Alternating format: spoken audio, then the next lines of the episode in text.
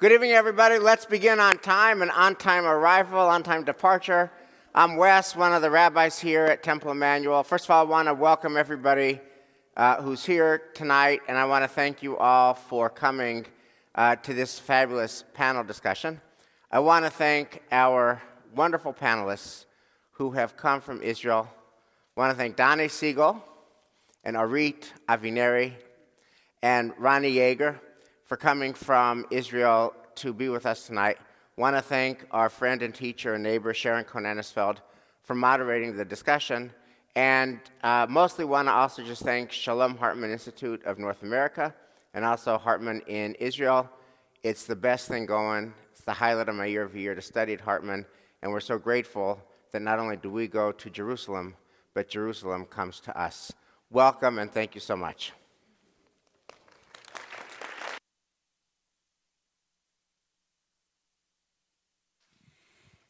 Thank you so much, Rabbi Gardenswartz. It's wonderful to be here. Um, it really is an honor for me to be sitting uh, up here and be part of conversation uh, with these three who, whose work I have been admiring from afar for a very long time, and who will be speaking tonight about questions uh, that are very close to my heart, and I think close to a lot of our hearts. Uh, the focus of this evening's conversation is uh, Kol Yisrael Arevim Zeh LaZeh. Uh, all of Israel are responsible for each other. Um, Israel diaspora relations. And uh, I think it's fair to say we'll be getting to a lot of uh, a lot of questions that are on our minds about the relationship between Israeli and diaspora Jews. Uh, we will not shy away from any of them. You can make sure that if we don't get to them in the first part of the evening, uh, in the second part, we'll, where we'll be taking your questions, uh, that we get to them. But from my perspective, um, I think at the heart of all the questions uh, is really the question of what we mean, bichlal, when we talk about Am Yisrael, when we talk about the Jewish people. Uh, what we mean when we say we are responsible to and for each other. And uh, perhaps most personally, I think about this question in terms of who are we to each other? Really, how do we think about that? Who are we to each other? Uh, so it really is a, a, privilege and an honor for us to have you here uh, here tonight, reflecting on some of those questions. Uh, I'll be saying a little bit more in a couple of minutes about each of our panelists, and then asking them to introduce themselves personally. Um, they are all, I will say that they are all students in the um, uh, in the Beit Midrash of Hartman for Israeli rabbis, and uh, as uh, as the outgoing dean of the rabbinical school at Hebrew College and the incoming president of Hebrew College, uh, I want to say, just on an institutional level, that we feel a very strong sense of kinship uh, with the work that you're doing with your program um, both because of a lot of personal connections and also because of really a shared vision of uh, pluralistic rabbinic education.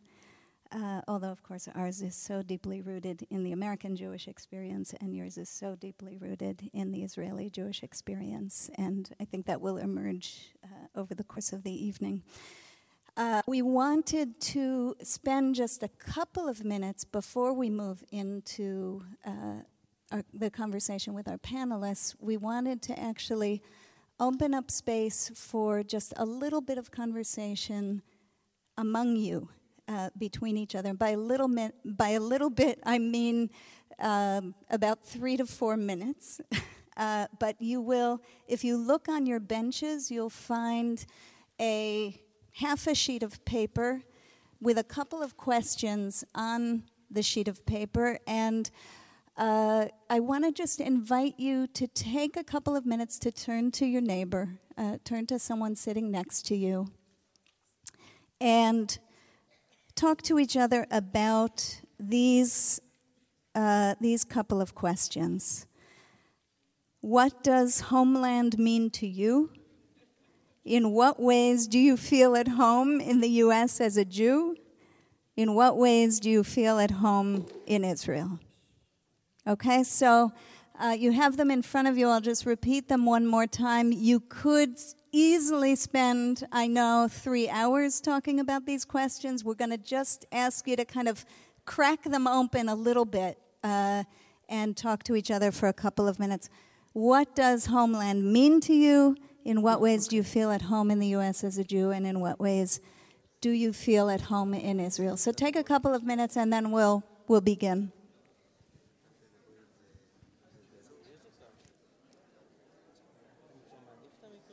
No, this is fine. מה?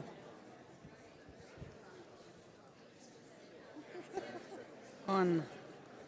קצת משונה, לא? אני נראית משונה? אני מביא לך עכשיו תמונה, אני שולח אותה לעין פרט, הוא אומר, אה, הקריירה. יש לך, רק תתחיל. הנה, אני שומעת את עצמי כבר. רני, זה בסדר? זה יושב בסדר? שזה עקום כזה.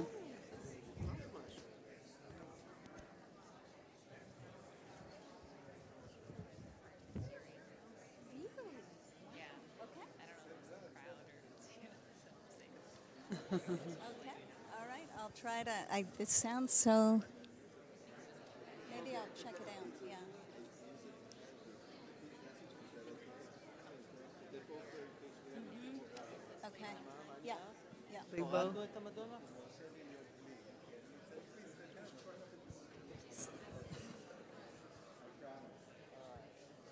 אז אפשר להוריד? אז זה מרשה לכולנו? קוד דירקטור.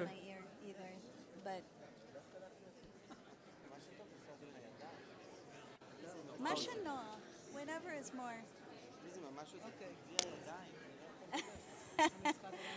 אתה יכול עם יד אחת. How do you do? You want to? Do we look ridiculous? They can't tell. No, no. I mean, we, No? you look like pilots. You know, we're about to.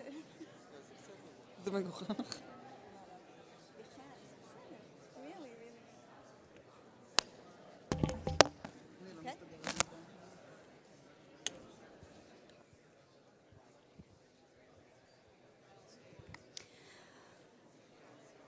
Okay.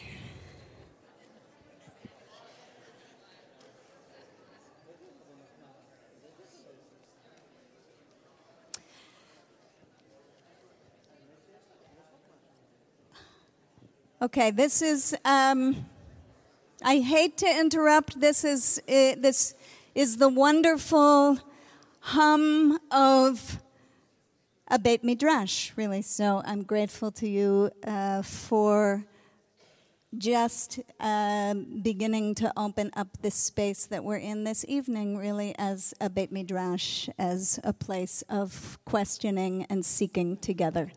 Um, let me ask. I got a word that that there was a little.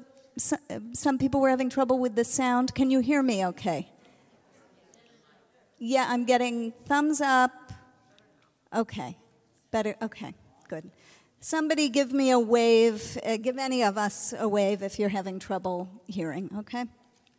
Um, so let me uh, just say a word about our panelists. You have fuller bios in programs. Uh, I in no way want to give any of them short shrift, but I also don't want to take the time to uh, to read through the full bios, and we'll get to just in a minute hear a little bit more from them personally about their backgrounds. Uh, but let me just say a word on this far end um, is Danny Siegel, who's a, a rabbi of a mixed secular religious community in Israel, which already, you know, you should be waking up if you were not already awake. Uh, we'll hear more about what that means. Uh, a leader in the field of rabbinic family and couples counseling, a founder of Ein Prat, uh, which is a secular religious, joint secular religious pre and post army program. Uh, in the middle is Orit Avneri, who's a Bible scholar, a teacher of Bible um, in both high school and co- has been a teacher of Bible in in Shalem College. Um, the author of a book about Ruth and Esther, and uh, dean of students at Shalem College, uh, and a leader in the Orthodox feminist movement. Okay, another couple of words that should be waking people up. I mean, really, it's it's wonderful even just listening to the, some of the language and how thick it is with some of the um, amazing contradictions and new openings and possibilities that we're going to be hearing about and exploring this evening. Uh, and to my immediate left is Rani Yeager, uh, the leader of Beit Tfilah Yisraeli, which is an uh, innovative Israeli Jewish prayer community in Tel Aviv. He's a scholar of Zionism and Israeli culture, um, a member of the Be'eri Project, which you'll also be hearing more about, uh, which creates Jewish content for the secular school system in Israel. So I'd like to begin um, by asking each of them to just say a little bit more about themselves, and specifically, if you could each say a little bit about how your own personal background um, frames, influences, shapes uh, your perspective on our topic for this evening, the topic of Israel diaspora relations. So, good evening, and thank you for welcoming us to this beautiful Bet Knesset, and to all of you for you know spending your evening with us. It's not trivial. Um, well, I grew up in Tel Aviv, which, as you know, is the other Jewish state. Um, and and I'm coming to the question of, or to the subject of Israeli diaspora relationship. I, I would mention two angles. Um, the first is that I actually knew many American Jews. One of them is sitting here, Professor Barry Mesch, who is a very long, for years, friend of my parents who were in the 70s somewhere in Florida, in Gainesville, Florida, with the crocodiles there. Um, so it was of, I knew of you, I mean, in general, you, okay? It, was not, it wasn't something that was foreign to me, that there were Jews living in the States and visiting here. But I've I didn't. I feel that like many Israelis from my circle, I didn't have even the spectacles, you know, the the the, the machines, the, the conceptual machines to get what to get what's going on here. I was about 30 when I was leading a program called Gvanim that was then founded by, funded by the San Francisco Jewish Federation to promote Jewish pluralism in Israel. Um, and I was leading it, but I actually was a student in it. I, I, and one, of, one part of the program was that we traveled through the states. And we pilgrimage not to Disneyland and the Statue of Liberty, but to the place that you exercise your Judaism in San Francisco, in New York, and elsewhere. And I remember myself in, in certain particular places, uh, like in the school in the Bay Area, or particularly in BJ, uh, Upper West Side Manhattan, standing there in tears in Kabbalat Shabbat now, it wasn't because I've never heard uh, Lecha Dodi before. I was a synagogue goer with my father. It wasn't something that was foreign to me, but there was something there. Broadway 88th, many of you know this congregation, that deeply influenced me, and it also deeply, deeply influenced many of the people in the group of us, of Israelis. We even felt a little bit insulted, insulted in our Israeli narcissistic way that how come you have it and we don't? Um, and coming out to Broadway and 88th Street, we decided, and how Bet Tfilah started. I have to say thank you, because actually Bet Tfilah started here. We wouldn't have gone into this crazy startup of creating a synagogue in Tel Aviv. Why would a, a rational person do that? Um, there are so many restaurants. Why would people? No, seriously, that's part of the question. There is an, an overall Hebrew culture uh, in the best sense of it theater, music, food, and, and, and all the rest, high tech. Why, why do we need a synagogue? But obviously, one of the things that I've gained here is at this stage of my life, at that stage of my life, is there is some spiritual revival here or some spiritual attempts that are deeply meaningful for me personally, for us Israelis, sabras, as you call us. uh, nice from the, uh, from the inside and a little bit rough on the outside. I hope not too much. In any case, um, and, and I would say the success of Bet Tfilah Israeli, and many of you, some of you here, we spoke about it, that have been to our Kabbalat Shabbat at the sea and, and the shores of Tel Aviv. You see there are a thousand people there every Friday. You see that it, it, this kind of, of exercising Judaism in this way, which was in many ways produced here, but then also Rabbi Roly Matalon of BJ told us, I'll help you in any way I can. Just promise me not to copy paste us to Tel Aviv. Develop your own language. And that's also very important. But in any case, it does nourish us. So that's the positive part of coming through the uh, American Jewish experience and being deeply influenced by it. The other side of it is that this summer, with the Kotel crisis and everything that had happened, which was another tide of that crisis that we have every few years, the Giur and there and there. Yeah, we, we can, there is a chain of crisis. I saw how much, my, it's not my congregants, congregants in Bet Tfilah Israeli don't get you. They are the closest to you.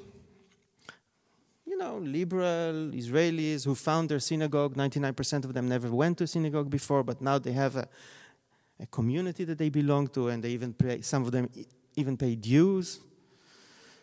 Um, and, in, and I saw that they, from their heads, they were angry, but from their kishkes, they were not.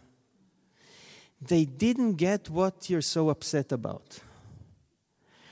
And it bothered me because if these are are my people, kind of seriously, the group that is that belongs, the hundred of people that belong to to Bet Tfilah Israeli. That you, I, I would say many of you that like our services feel at home because it's there's so many similarities. If they don't get you, what should I do as as a person who's leading that community? What, what's my duty? So that's that's where I would stop right now. Thank you. Yeah, and I want to come back to that you know, sort of mutual not getting. But we'll hear from everybody first. Yeah. Good evening, and thank you. It's beautiful here. Good to, good to see to, to be here. Uh, so I'll tell you a little bit about myself. But first of all, I want to ask you to be patient because I'm very Israeli. So I will talk, and you'll think to yourself, what did she say? What was the exact word? and try to imagine, okay? and and you can you can decide what I'm uh, what I just said, and it's okay. Uh, so I was born in Alon Shvut. It's in Gush Etzion near Jerusalem, and I live there, there still with my own family. And I was growing up there, and every morning I saw from my window a landscape of uh, the places which I read about them in the Bible, in the Tanakh, that Abraham walked there, and Yitzchak, and Yaakov. And I felt very connected to Israel, very, very connected to Israel and to the culture and to the Hebrew. I spoke only Hebrew. I heard songs only in Hebrew. Uh, I was dreaming in Hebrew, of course.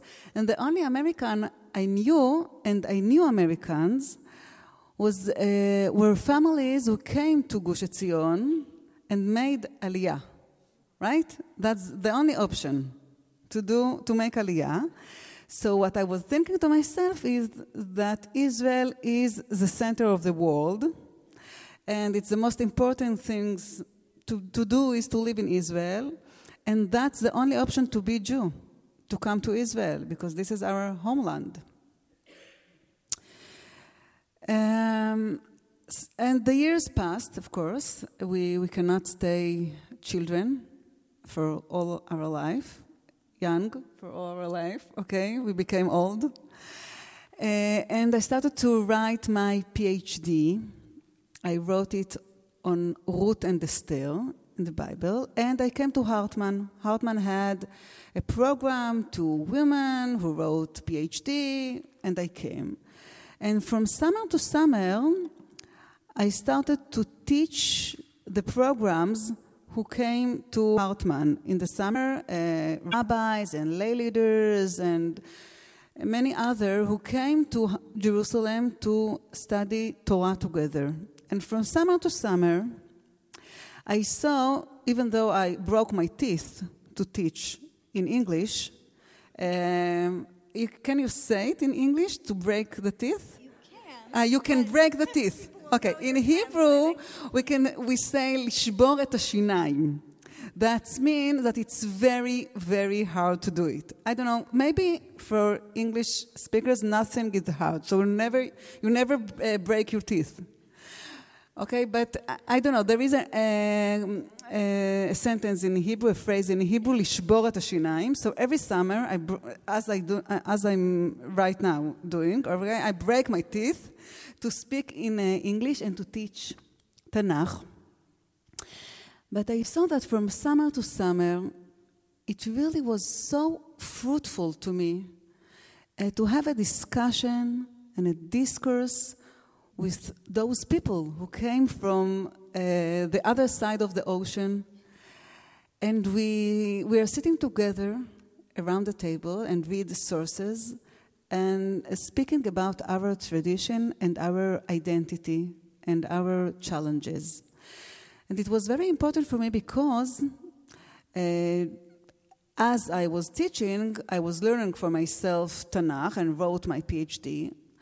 And I saw suddenly, when I read the Tanakh over and over again, that even though I, I all the time read the Tanakh, but it always was so um, Israeli reading that Israel is the most important things in the Tanakh.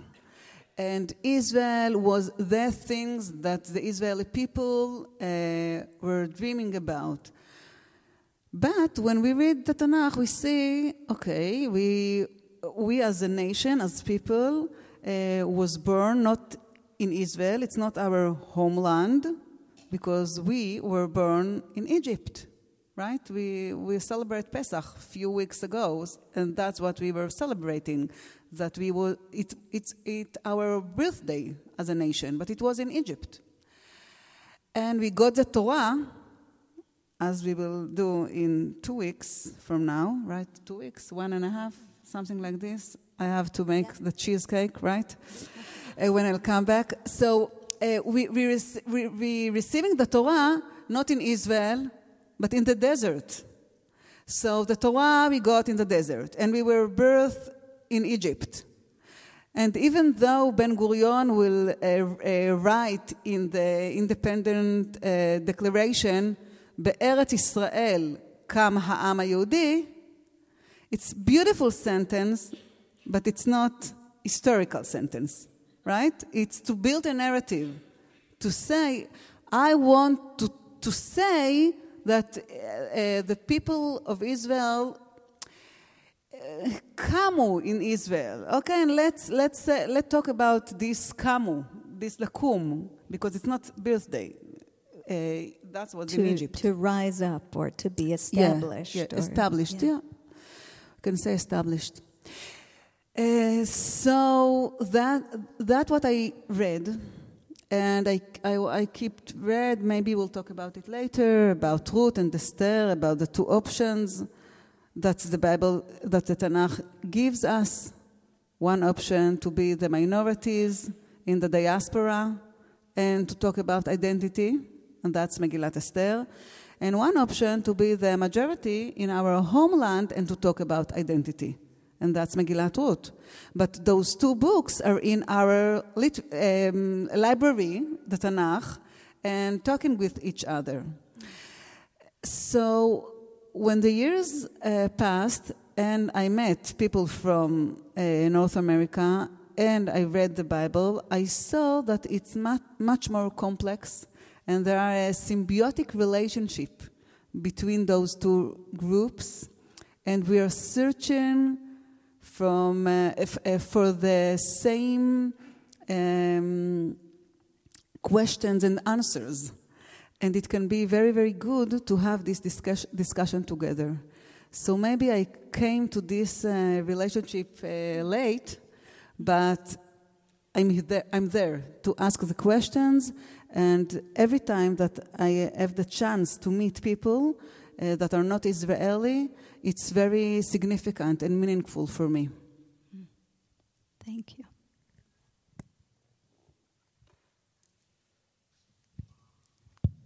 So, thank you. Um, it's a pleasure to be here. Mamash a pleasure. I feel very, very much at home. When, one of the rabbis the other morning, when we were about to teach, he caught me singing Oifen Pripechok to myself. because uh, that's what my grandmother used to sing to me in Yiddish before I went to sleep. I was born in California. I made Aliyah when I was six months old. I was a very young Zionist. Um, and I grew up in Israel. But the two worlds I feel very close. The, the question of Israel diaspora relationship for me is very personal. And on my piano, I have uh, the notes of my grandmother's, my great aunt, her notes of Yiddish songs, and Mati Kaspi and Arik Einstein and Yoni Rechter. And um, with that relationship being so meaningful, I want to share two experiences. One just happened 10 minutes ago. I walked in from Mariv. Um, your beautiful little tefillah over here. And I was very moved by the services, and I felt very much at home. I have this thing of shuls, walking around and looking for, for shuls in different places. Every time I went into the army to reserve duty, you come to a different base. And you're lost the first day. You don't know where you are. Nobody wants to give you food or anything. I had this kind of tradition. I get to a new base, I, I look for the Bet Knesset. And I walk in and I see books that I recognize, and I feel at home. And I felt so much at home. And it's wonderful to feel at home away from home. I had the opposite experience in Manhattan on Shabbat. I walked into a shul. I actually wasn't thinking of going to shul because I'm a rabbi away from home. This is my chance. I can sleep in. But uh, because I'm also Jewish, I had guilt feelings. So I wake up in the morning and there's this voice, You're a rabbi, you should go to shul, you're a rabbi. So at a certain point, I went to shul and I walk in and they're reading the wrong parsha. And you know, me, the Israeli, I say, ugh, Americans, I can't believe it. Re- they don't even know the right parsha, they're reading the wrong parsha. Now realizing that because of the second day of Yom Tov and Pesach, we're one parsha apart, and they were reading Parashat Emor. I was already in Parashat Behar. But there was a strong, disturbing feeling that we're not on the same page. And I think I have a growing feeling over the past few years that in many issues we're not on the same page. And um, I'll say I'll say something from where from what I do today. What do you do when you're not on the same page? What do I do when I have Israeli friends um, that, like Rani said, aren't so interested in the relationship, or even um, all they'll do is read the Pew report and say, "Oh, assimilation. That's what happens." Okay, if we're not if we're not in Israel, and what do I do with my American friends who are either losing interest or very angry or fed up or so uh, I'll just say one thing from my world now. Um, I really deal with couples a lot, and when you when you were asking what are we for each other, so I was thinking there's this argument: who's the adult? Who's the grown up? Is this uh, the young kid? Are you the grown up? Are we the grown up? I want to say we're a couple, and we need couple therapy. And um, and one of the interesting things about couple therapy, I'll I'll say one thing in a word that many of you might be aware of. When I work with couples, I use a model called Imago, American from the 80s, Harville Hendrix. Um, I don't know, some of you might know it, but one of the nice things that he says is when you're having a conflict at home, he likes conflict. And he says that when we fight, it's usually a moment which can be very meaningful for our relationship because we probably chose somebody who has something that we're missing or that we're lacking or that we're searching for in our life. And when they bring that missing or touching. They're always rubbing a sore point. So when we're when we're having those fights again and again, he says we should look at them. Sometimes we can avoid them, put them aside. We can hold hands. We could go to a movie. We can eat dinner. We can forget about what we were fighting about. But he says, no, I want you to talk about it because it's probably something very important that you're bringing to the table. And I feel that the growing, I would say, conflict or dispute or uneasiness between the Jewish population in Israel and in North America is an opportunity. I don't want to put it aside. I want to ask what sore points are we rubbing? Um, and what questions should we be asking? What's, what's underneath? Harville Hendrix did, didn't make that up. It's not new. In the Bet Midrash, when Abaye and Rava argue, you ask, wait, what are they thinking? Not what are they saying. What are they thinking? What's in the background? So I hope that's what we can, we can try and get to with the different things that we're arguing about. Thank you. I can't help but think of a, a friend of mine who did Imago for years with her husband, and she said, if we can actually survive this, these conflicts, it could be very redemptive. You know, we just have to get to the get. Yeah. Um, so I, Ronnie, I want to come back to you with the first question, and we're going to take um, 15, 20 minutes for me to pose some questions, and then we'll open up for your questions. And you should feel free. Uh, we may just do it raising hands. We'll see how it goes. But if you, uh, Dalit is going to come around. She has cards. And if you want to write your questions down, you can make sure that way they'll at least get to me. We, we probably won't get to all of them, but, but they'll at least get up to me. Um, I guess the first question I want to ask, and I'm asking this to you partly as a scholar of Zionism. Um, I think we're all aware of some of the contemporary manifestations of these conflicts and of the ways in which we are not getting each other, and, and maybe I, the divide is growing. Um, I'm wondering, from your perspective, to what extent that was sort of built in from the beginning, and to what extent you feel like something, somewhere we sort of got off the track. It was very much built in from the beginning was negation of diaspora. I mean, that's the heart of Zionism. You can't understand Israelis without that. That's a, a very personal impulse. You have a problem here, there, in France, in Sweden. I have, friend, you know, uh, French, Jew, you know, everything. Come to Israel. You know, that's the impulse. You don't ask, what do you live there? What's your heritage there? Uh, what sort of price would you pay for coming? That's, and it came with, I think it's very understandable in the early years of, of, of Zionism and of Israel, of, of Israel, it was, it was very much needed. I mean, Ben Gurion said that out of 10 people who came to Israel, to Eretz Israel, nine left. So unless there was a very provocative, I would say even violent, negation of this existence in diaspora. And then, of course, came the Holocaust that unfortunately proved a lot of, of, of, the, of the miseries and, and, and tragedies of, of diaspora. Um, so, so that was very much around. I think what's happening today is something completely different, though. That vocabulary, that discourse that the diaspora is uh, so bad, and First of all, it's very hard to say that while sitting like this. I mean, each and every one of us who visit here as an Israeli uh, cannot be cannot overlook that this is a successful community with a lot of, you know, playing out as yourself, not denying. You're not walking in the streets. You're, you're out there as Jews in the larger American society, and American Jewish life is thriving. Also, a lot of issues, of course. But you, I mean, it's. I don't think it's there. It's there so much. Something else happened, and and that's probably part of the success story as well. And that is that the hope of the early fathers and mothers, founding fathers and mothers of Zionism, did succeed. And that is we have that total environment, which is Hebrew and economics and, and military, of course, with all the issues and social issues and, and meeting of different Jewish groups from the Mizrahi and the Ashkenazi. I mean, it was very nice to say that we were one people, but we didn't have to live in, the, in one home.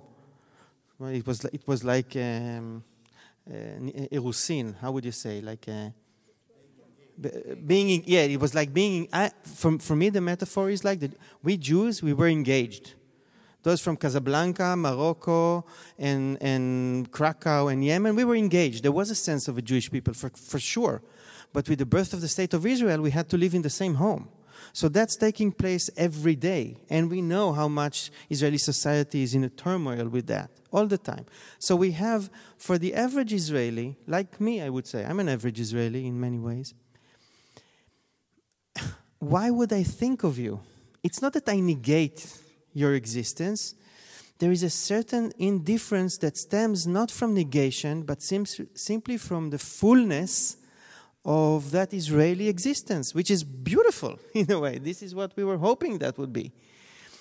But then the challenge is how do you keep that sense that there is, I mean, we, we keep on saying, אנחנו מדינה יהודית, מדינה יהודית, we're a Jewish state. But besides reiterating that over and over or using it as a tool, as a political tool, how are we claimed by that? What does it mean? What, what, what is the meaning of that, of that relationship? I think this is where we are now. How would we put that relationship on the map of Israelis? Not of politicians, by the way. I'm not so much concerned about Netanyahu, Sharansky, all of that. I mean, they're, they're important but what's, what are average people, you know, regular people are thinking? And in previous generations, we, we were family, we were cousins. One brother went to Israel, the other one came to Ellis Island. And for the first generation, there was a connection, a bond, a family bond. And that diluted. And unless, unless we work on it, it simply won't be. So, in, in a way, it was embedded in the project from the beginning. Um, it comforts me a little bit. it comforts me a little bit that those crises are also coming out of, of success stories. Also, your success, by the way. It's very hard for ourselves to explain your existence successfully while negating you and while saying, well, we Israelis were so great and, and muscular, by the way, as you see, Danny and myself great examples of the new Jew. Um, I even put a, a, suit today, like a jacket, and a kippah, which I usually wear only in prayers, but here for the sake of this beautiful. So that was a long answer to your question. No, no, no. Thank you. Yeah, I'm. I'm. When you describe these, you know, using the family metaphor, uh, I'm reminded of a conversation I had recently with a student. I've been to say something autobiographical for a minute. I've been. Uh, taking American teenagers to Israel in the summer this this summer will be 40 years. I started doing it in 1978, and most summers, you know, trying somehow.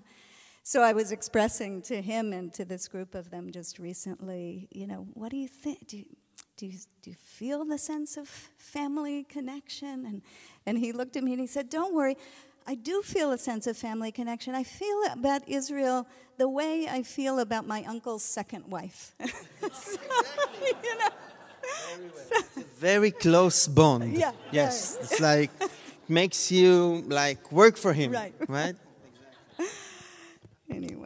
Um, so picking up on this, let me move to Dani, and um, you're the oleh in this group, even though you was a, at a young age, and you were joking about that before. But um, I guess I'm interested in the old familiar question uh, for you to respond to. Um, how do you feel about Jews affirmatively choosing to live in the diaspora, whether in North America or elsewhere? Do you carry a sense that um, that Jews should be living in Israel? um, or certainly that Zionists should be living in Israel. How do you think about that question? Can I answer a different question or I have to?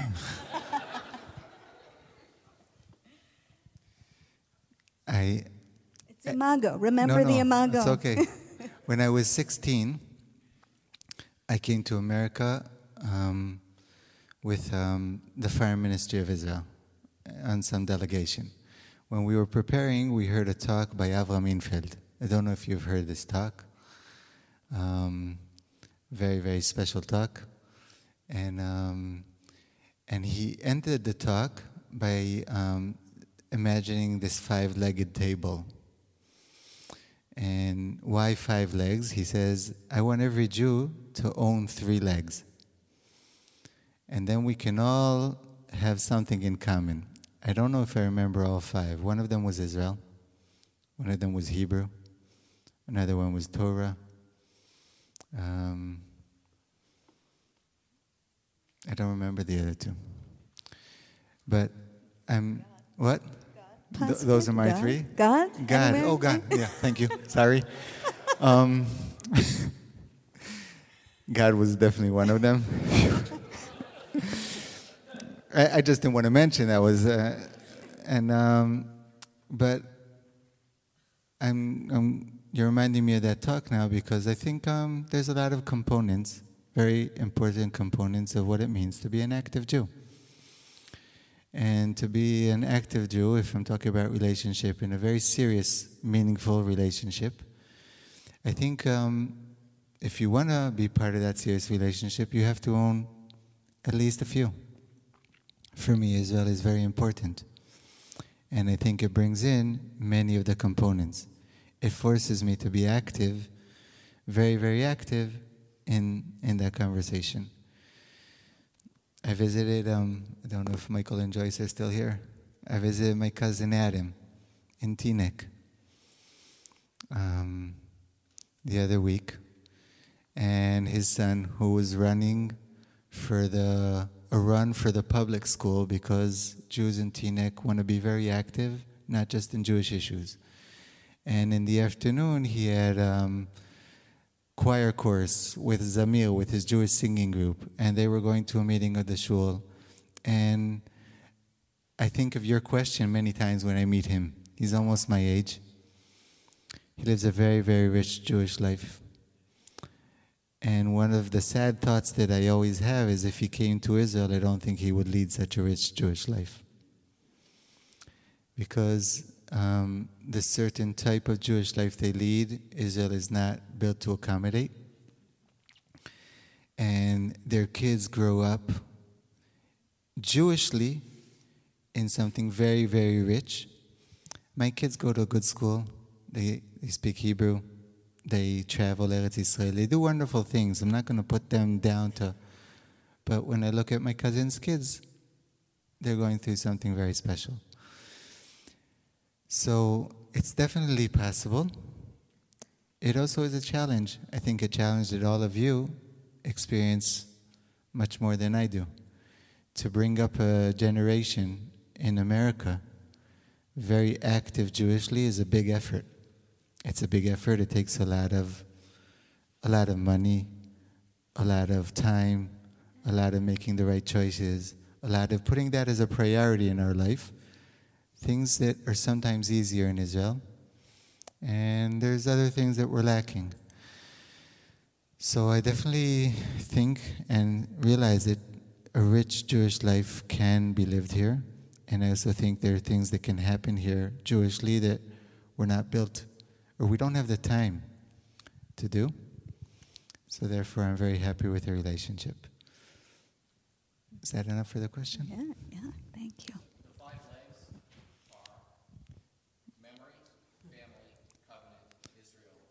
Isn't it funny that I forgot memory? No God. Covenant, What? sort of. He's fudging. Okay. No God. I was wrong. Sort of. Covenant is God. Yeah. In Gematria, covenant is God. God. it's it's interesting. It's uh, yeah yeah. Uh, Orit, I want to ask a question um, about peoplehood. Um, going back to this question of really what we mean by Am Yisrael, and um, want to ask how you think about what it means to build a sense of shared peoplehood, actually between American and Israeli Jews, and also within each, uh, when we're working with such different conceptions of what Judaism is.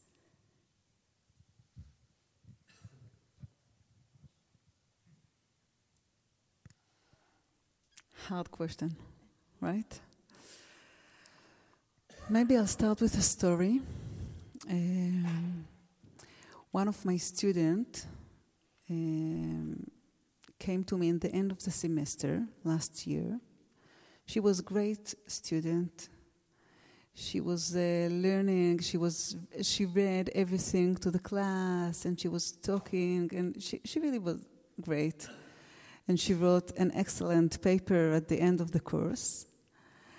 And when the semester uh, ends, she came to me and she said, I want to talk with you privately. And she came to my room and she, she told me, You know, I came from Russia, for the former Soviet Union, when I was a child to Israel. And my father is Jew, my, mom, my mother is not and I've never converted, and I'm not going to do it because I feel Jew. I speak Hebrew. I'm here in Israel. I served in the army. I like this tradition. It's my tradition. I love the Chagim. I, I don't feel that I have to do something with the Rabbanut or with the Halacha to feel really Jew.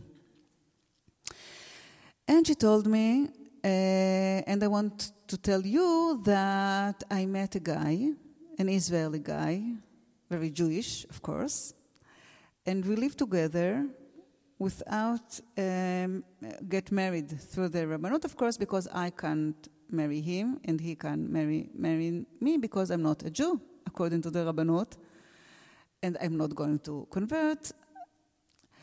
And they, okay, so she, want, she wanted to speak about it, and we were, we were uh, speaking about it. And then uh, three weeks ago, she had a baby boy. Yeah, that's a baby and a boy. Uh, no. She had a baby and it's a boy. Okay? Um, and she came to my office again uh, last week and she wanted to talk and to show me this little beautiful, sweet uh, baby.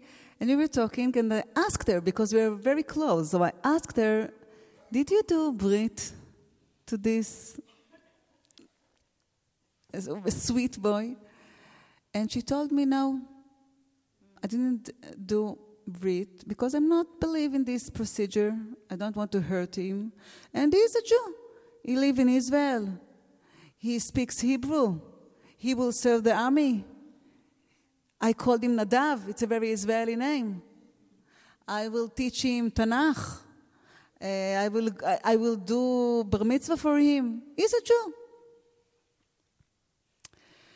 And that was very interesting to think about the definitions of being a Jew. What is it to be a Jew? And I'm telling you that because sometimes I, I think that maybe you can think that you have your um, challenges about being a Jew, and Israel, probably it's absolutely different.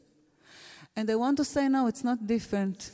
We have very, very, very similar challenges about identity in a postmodern society when it's so important the individual. So, how, why does it matter the collective identity? And why to be unique? We, we want to be, you know, part of the world. And if we want to be unique, what makes us unique? Our uh, biolo- it's biological definition, it's family definition, it's by society, it's by beliefs.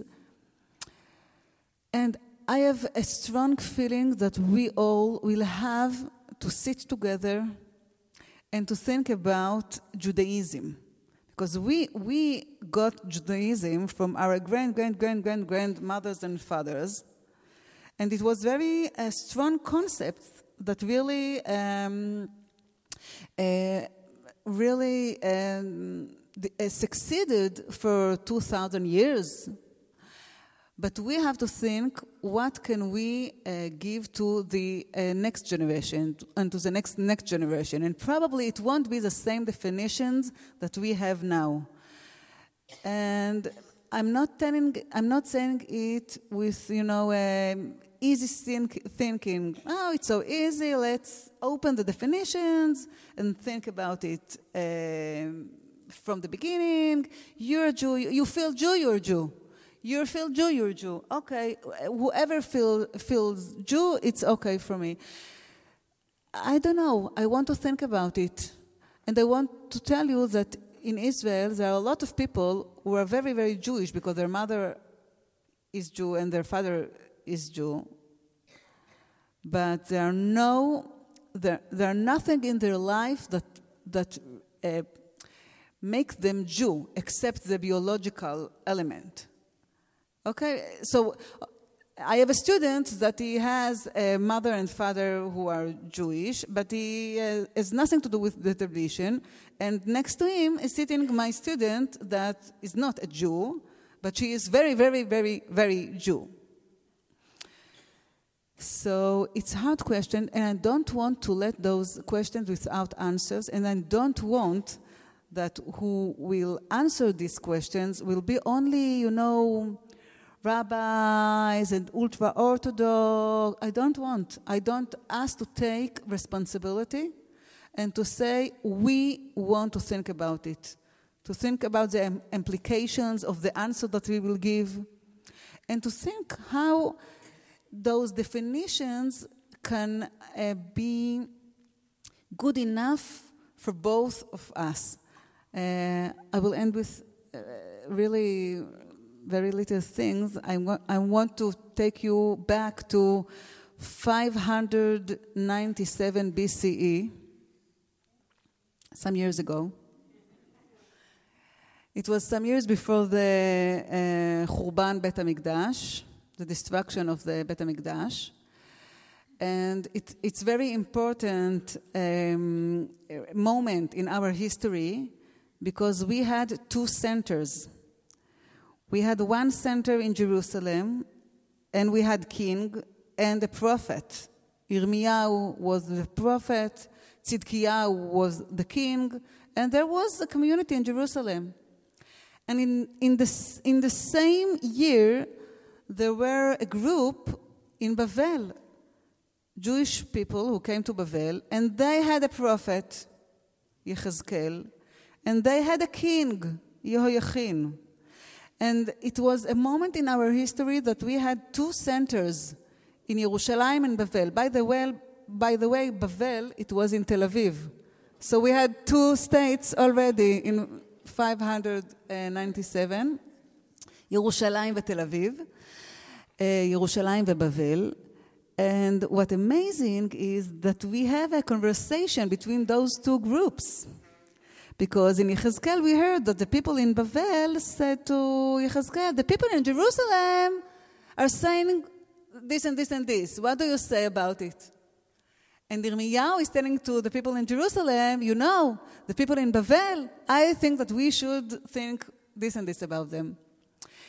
So I want us um, to read those sources and to say, okay, don't be afraid. It already been to been in our history, and we survived.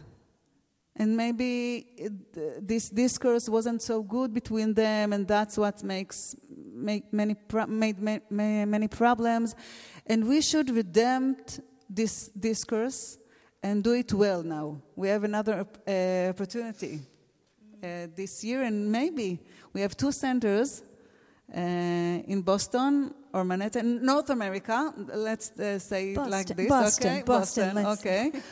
Boston and Jerusalem. Sorry, Rani, you are in Jerusalem right now. Okay. And we can talk about it, and we should talk about it. And you have your own prophets, and we are we have our own prophets. Prophets, it's uh, poetry and etc. Okay, it's not only people who are walking the street, and we are we have our own king, and you have your own king, and let's not talk about it. Uh, and and we should we should talk. We should talk about our identity and the problems and the challenges and the opportunities that our life can bring to us. Mm. Wow. I'm, ima- I'm imagining as a starting point our Beit Midrash and your Beit Midrash. You know, the students in both uh, really very exciting challenge. Um, uh, so, Ronnie, I want to come back to you, and this is a question that takes us a little bit beyond. I think. Are we okay with? Uh, should we open up? So, how are you doing on? uh, Do people have some questions percolating that you? So. Take a couple minutes to write, and I'll ask at least one more question, and, and then we'll see if we have uh, if if we want to open things up. Um, this question takes us just a little bit beyond uh, simply, it's not simple, nothing is simple, but um, beyond our relationship as Israeli and diaspora Jews uh, to include your relationship as Israeli Jews with other non Jewish citizens and residents of Israel. And I guess the way that I want to ask the question is um, to what extent or when do you feel that your we, your sense of anachnu, um, is the Jewish people living inside and outside of Israel? And to what extent your we, or when is your we primarily the people living in Israel, the citizens of Israel, both Jewish and non Jewish? And how do those sort of live with each other within you, if those are different we's for you? Uh, well, it was, yeah, but. Okay, I, w- I would say that more and more in my parents' generation, people would, people would define themselves from the majority of the of the population in Israel as Israelis. Okay, Jews were the religious, and you. Um, personally, more and more for me, the term is I, I consider myself, and this is how I present. I think of myself and present myself as an Israeli Jew.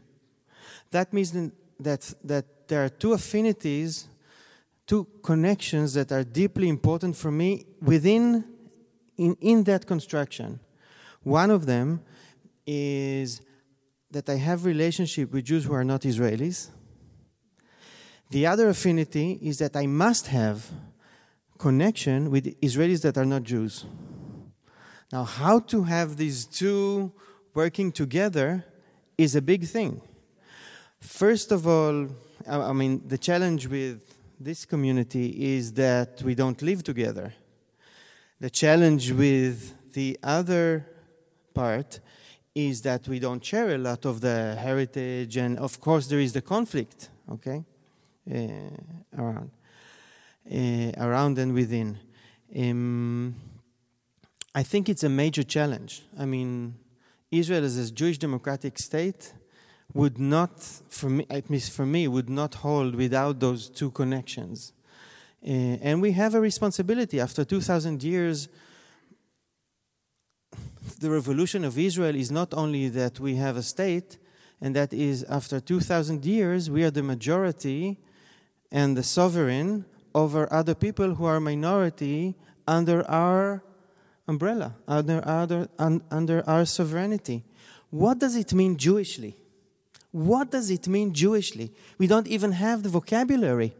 I can't go, I can't call an Arab Israeli a goy. I can't. Maybe you can't call your colleagues here a goy with all the connotations. But certainly, that, that word that for my grandmother was the goyim, and I understand where it came from. Okay, it came from a certain history. I, we can't, so what are they? Hemger?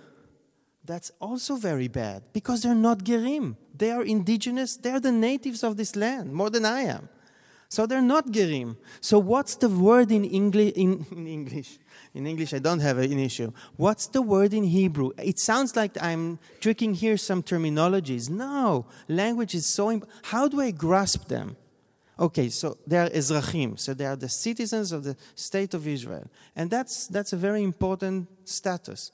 But I'm saying, Jewishly wise, how do we see that? I don't think that we even started to grapple with this issue. And I want to give one more, one more example. Two years ago, I taught a class before Pesach somewhere in, ah, it was in San Diego. Okay, on behalf of Hartman was nice. San Diego, sunny, you know, feels like uh, Israel somehow.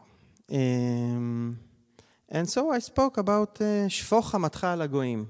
Put your wrath, you know, pour your wrath on the Goim. From the Haggadah Shel Pesach. So first of all, it struck me that half of the people there didn't know that there is a sentence like that in the Haggadah because it was taken out by some liberal congregations. I can understand why. I'm not sure it's, it's the right thing to do, but that's another question. What I tried to, to explain to them, first of all, that most Israelis would say that sentence, okay? And that that transition between having military power and saying that, and between not having military power and saying that sentence, is dramatic. I want to say it very bluntly. Having an F16 red button under your finger when you're saying Shfoch Hamatcha Goim is completely different, with all due respect, than sitting in Brookline and saying that sentence, even if you, even if you say it here or not. That's a stunning difference. And we haven't even started to think about the meaning of those sentences in our tradition. I think Orit has referred to that, and, and this. I mean, it goes back also to the definitions, to the of who's a Jew and all of that, but particularly with all those issues of being the majority and, and the sovereigns, and still having that in that way, in, in that respect, I am negating the diaspora. We can't use the, the, the, the vocabulary of diaspora straightforward as Israelis without seeing the, the, the Big Bang, the amazing revolution of uh, May 15, Hey Biyar Tashach. You know, it's like th- there was a Big Bang. And that demands of us a lot of responsibility, Jewishly wise, also. Of course, democratically wise. And, and it's a big, big, big challenge that. We're trying at Hartman. But many, many uh, people are, are concerned about that.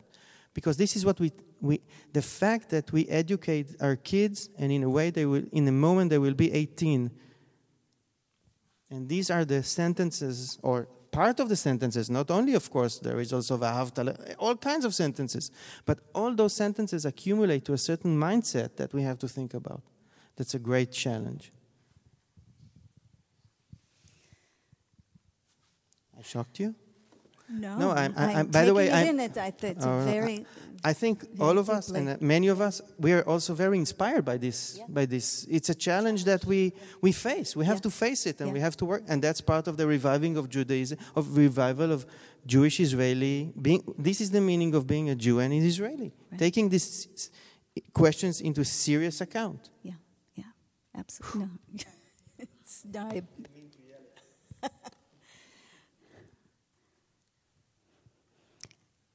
I want to give people a chance to um, bring some other questions to the fore. I have some others here, but I want to hear your voices and uh, really what's on your mind, as either in response to things that have been said here or uh, or things that haven't yet come up.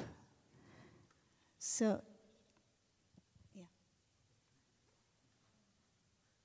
Ronnie, no, very, I'm appreciating it very much, all of you. Okay.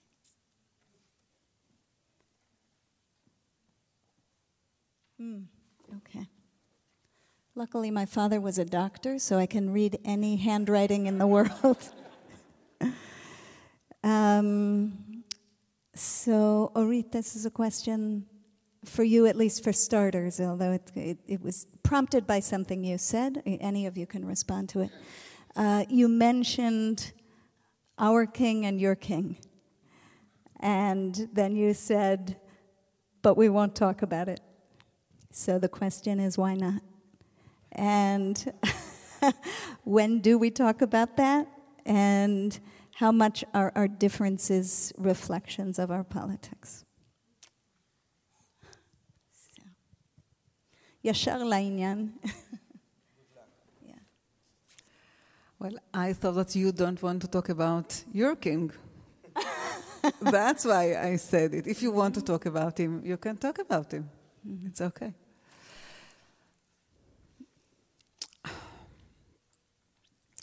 I want to say that sometimes I feel that it's very easy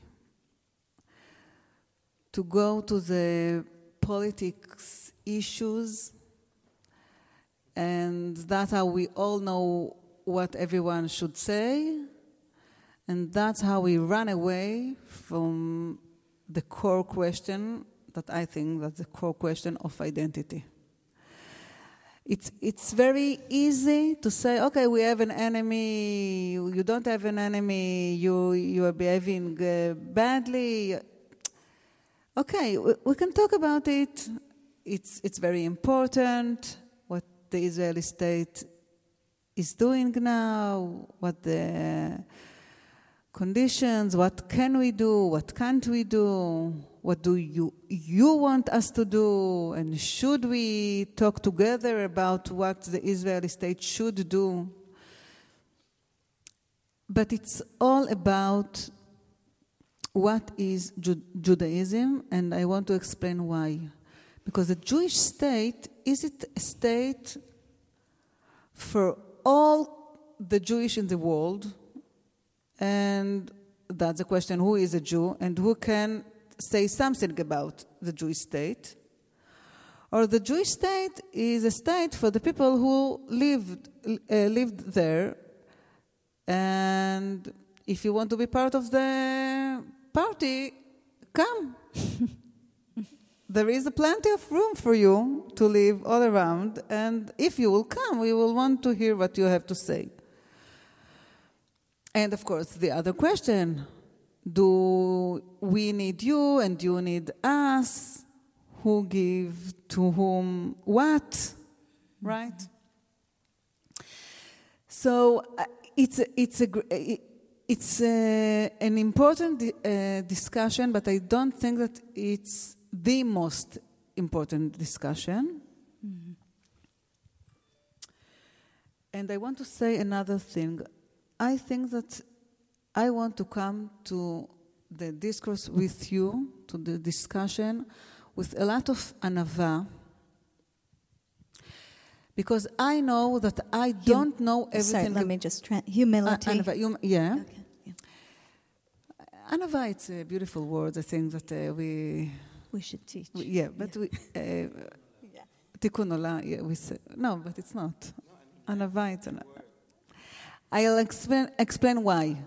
Because I want to come when you know that I know that I don't know everything about you, mm-hmm. and that's why I can't tell you uh, what the right things to do. You need to know it, that I know it. That will give you bitachon, uh, confidence in the sikha, in the conversation between us, because you know that I know that I don't know everything about you. But I want to come to the conversation when I know that you know that you don't know everything about Israel. You, you, you never been there, I mean, for years, and I don't sure that um, you understand all the implications that your decisions about many things will cause. As for me, as a citizen in Israel, I, I didn't say that you don't know anything. I say that you don't know everything. Okay, so even if we want to talk about uh, po- uh, politics, I just want to feel confidence that I know that that you know that I don't know everything about you, And I know that you don't know everything about Israel.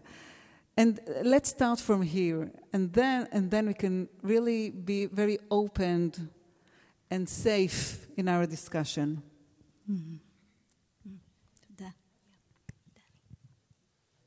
I'll just relate to that shortly, um, I want to talk about the things that we're not talking about. Like, um, I, am going to promote a book by a friend of mine, short promotion. Micha Goodman, who many of you know, wrote a book about the conflict called Catch-67. It's going to be translated into English now this summer. And he starts with talking about the things we don't talk about. And he says when we're having the discussion with the Palestinians, we're not discussing what's really what we're really supposed to discuss. Because we're discussing what's happening but not what, what we're thinking or feeling. And he says on their side, there's a lot of humility from hundreds of years, from their war against the Christians. And we're not relating to what they feel. We're trying to solve the problem. And they don't realize the fear on our side. And they're not relating to that. Until we talk about that, we're not. And another thing with things that we don't talk about, he talks about the conflict within us. I was saying before in, in the other room that Israelis don't talk politics many times. If we want to remain friends, we're not going to talk politics. Why? Because it's a certain discussion that we move very quick, quickly from what you said to who you are. Which, by the way, couples do all the time. When I was when I got married and we had a difficult few months in the beginning, just like some couples have. And I grew up in a family that my parents never fought. And I was I came to my mother one day after we had accumulated like 20 in our first two months, and I said, Ima, what, you never fought? And she said, Well, we had one big fight. I said, Good. What about? She said, You know, in the bathroom, how the toilet paper can be this way or that way? now, after being married for two months, I knew what my father said and what my mother said. I knew he wanted it on the outside because it's much easier. And I knew she wanted it on the inside because it doesn't look nice if it's dangling down, right? But I knew that each one of them turned that into a character trait and a whole ashkafat olam, a whole worldview. And he probably thought that um, she thought he's kind of he doesn't care about how things look and is barbarian and and he probably thought you know every time I'm going to spend two seconds looking for where it is and I could have been working on my doctorate and she doesn't care about my academic career. and I, I want to take this like if I presented myself in the beginning of the evening, I said, "Hello, I'm Dani. I live in the Yeshuv Alon. It's over the Green Line. Um, I have six kids. I'm an Orthodox rabbi. How many assumptions, automatic assumptions, from somebody on the other side of the political map, do you make not about the facts that I just said, but who I am, what my worldview is, what I think about the Arabs, what how liberal I am or not. And I think, like Orit was mentioning, a lot of these, I'll say one more thing in short. Like, so many things are assumed. Rani was saying so beautifully, like, so many of my Amer- American friends were so offended by the Kotel issue, rightfully so. You can't come to your homeland and not feel at home. It's ridiculous. Somebody comes and spends so much money and time and effort to come to do a bar mitzvah, and then he feels like he's being pushed away. It, it makes people angry, betzedek. But the next step of saying, oh, this is what Israel feels about us is not an automatic step. Because even if I'm very disappointed with people in the government and with what happened with the agreement, that's not what Israel or not, not even official Israel, let alone most Israelis, are trying to say. They, they think of it differently. And they don't realize that they're hurting American or North American Jewry exactly in the, the spot where it hurts. And, and on the other side, I think if Natalie Portman criticizes something going on in Gaza, I don't think she knew. By the way, I appreciate her very much for many other things that she's done. I think specifically here she was wrong. But I don't think she, she knows how much that criticism touches on a very difficult issue of a democratic state at war for 70 years trying to do its best. I think in many cases succeeding and doing an amazing job and hearing criticism on that specific point from somebody who you're supposed to love us. We're mishpacha. And you can criticize, but how do you criticize? Do you put your hand on my shoulder? Do you whisper it in my ear? Is it uh on the front page of the paper? Those are all very critical questions. I said too much into No, a few issues of Alem. I'm, so glad you brought that in. And um, maybe we'll use that as a segue. I want to bring in, in the, we have about uh, 10 minutes left. I, a quarter, uh, uh, is that right? So uh, we'll just bring in a couple more questions from the, uh, from the Kahal, one of which is really flows from what you're talking about. Um, Here's the question. I'm, sh- uh, I'm sure you're aware of the anti Israel sentiment and attitudes and actions on U.S. college campuses.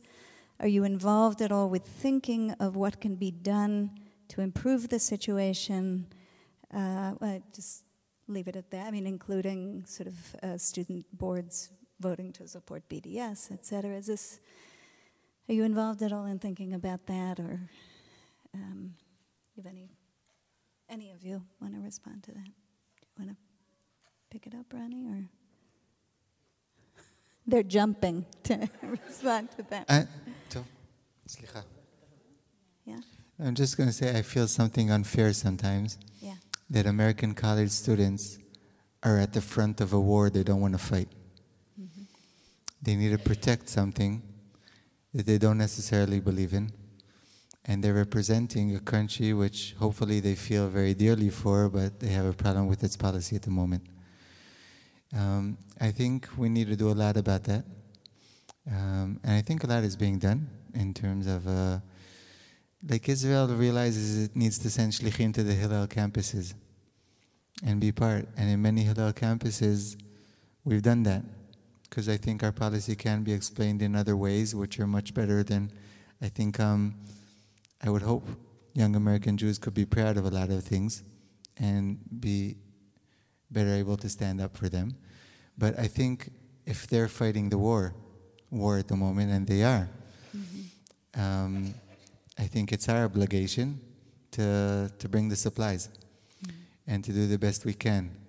And um, I- I think Israel is realizing that much more. We have a lot more to do.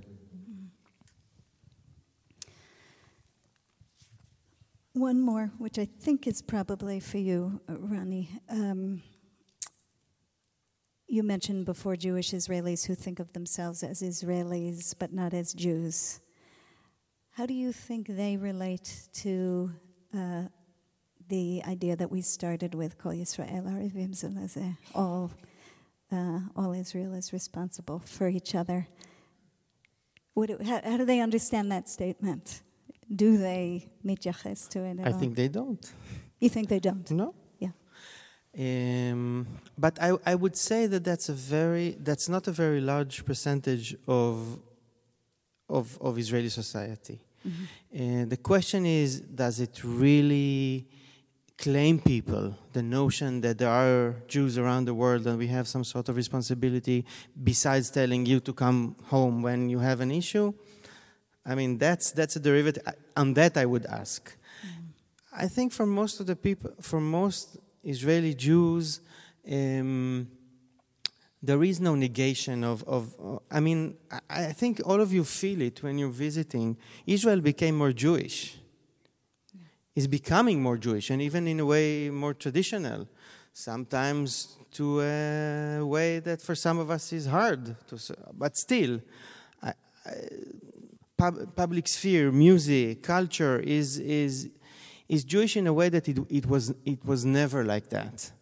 Um, a lot of it, uh, I think, in a very positive way, is the influence of the Mizrahim, the Sephardim, into the center of Israeli culture. Um, that's the, I think that's a very important group in Israeli culture today that has not, we have not still found a bridge between the Mizrahim and American Jewry, which is very Ashkenazi uh, gener- generally speaking.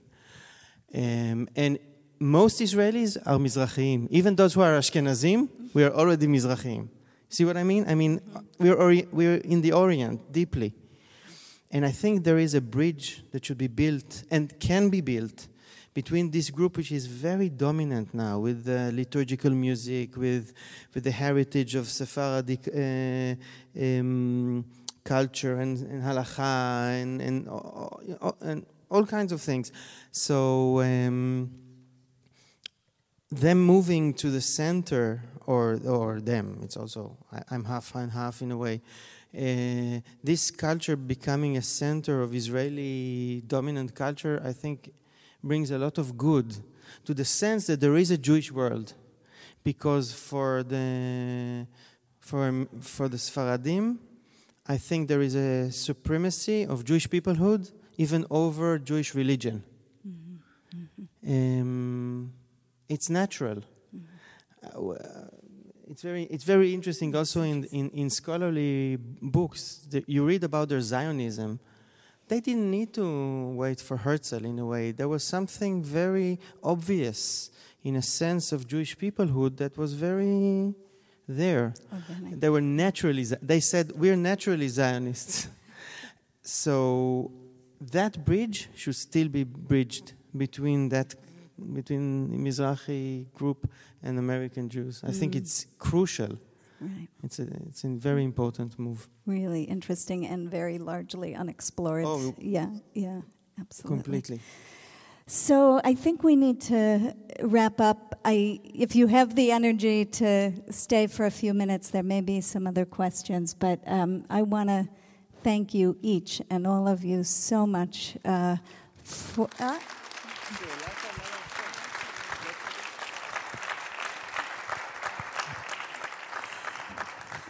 um, and I'm just going to add my thanks. I'm Amy Klein. I'm on the board at Temple Emanuel and at the Shalom Hartman Institute.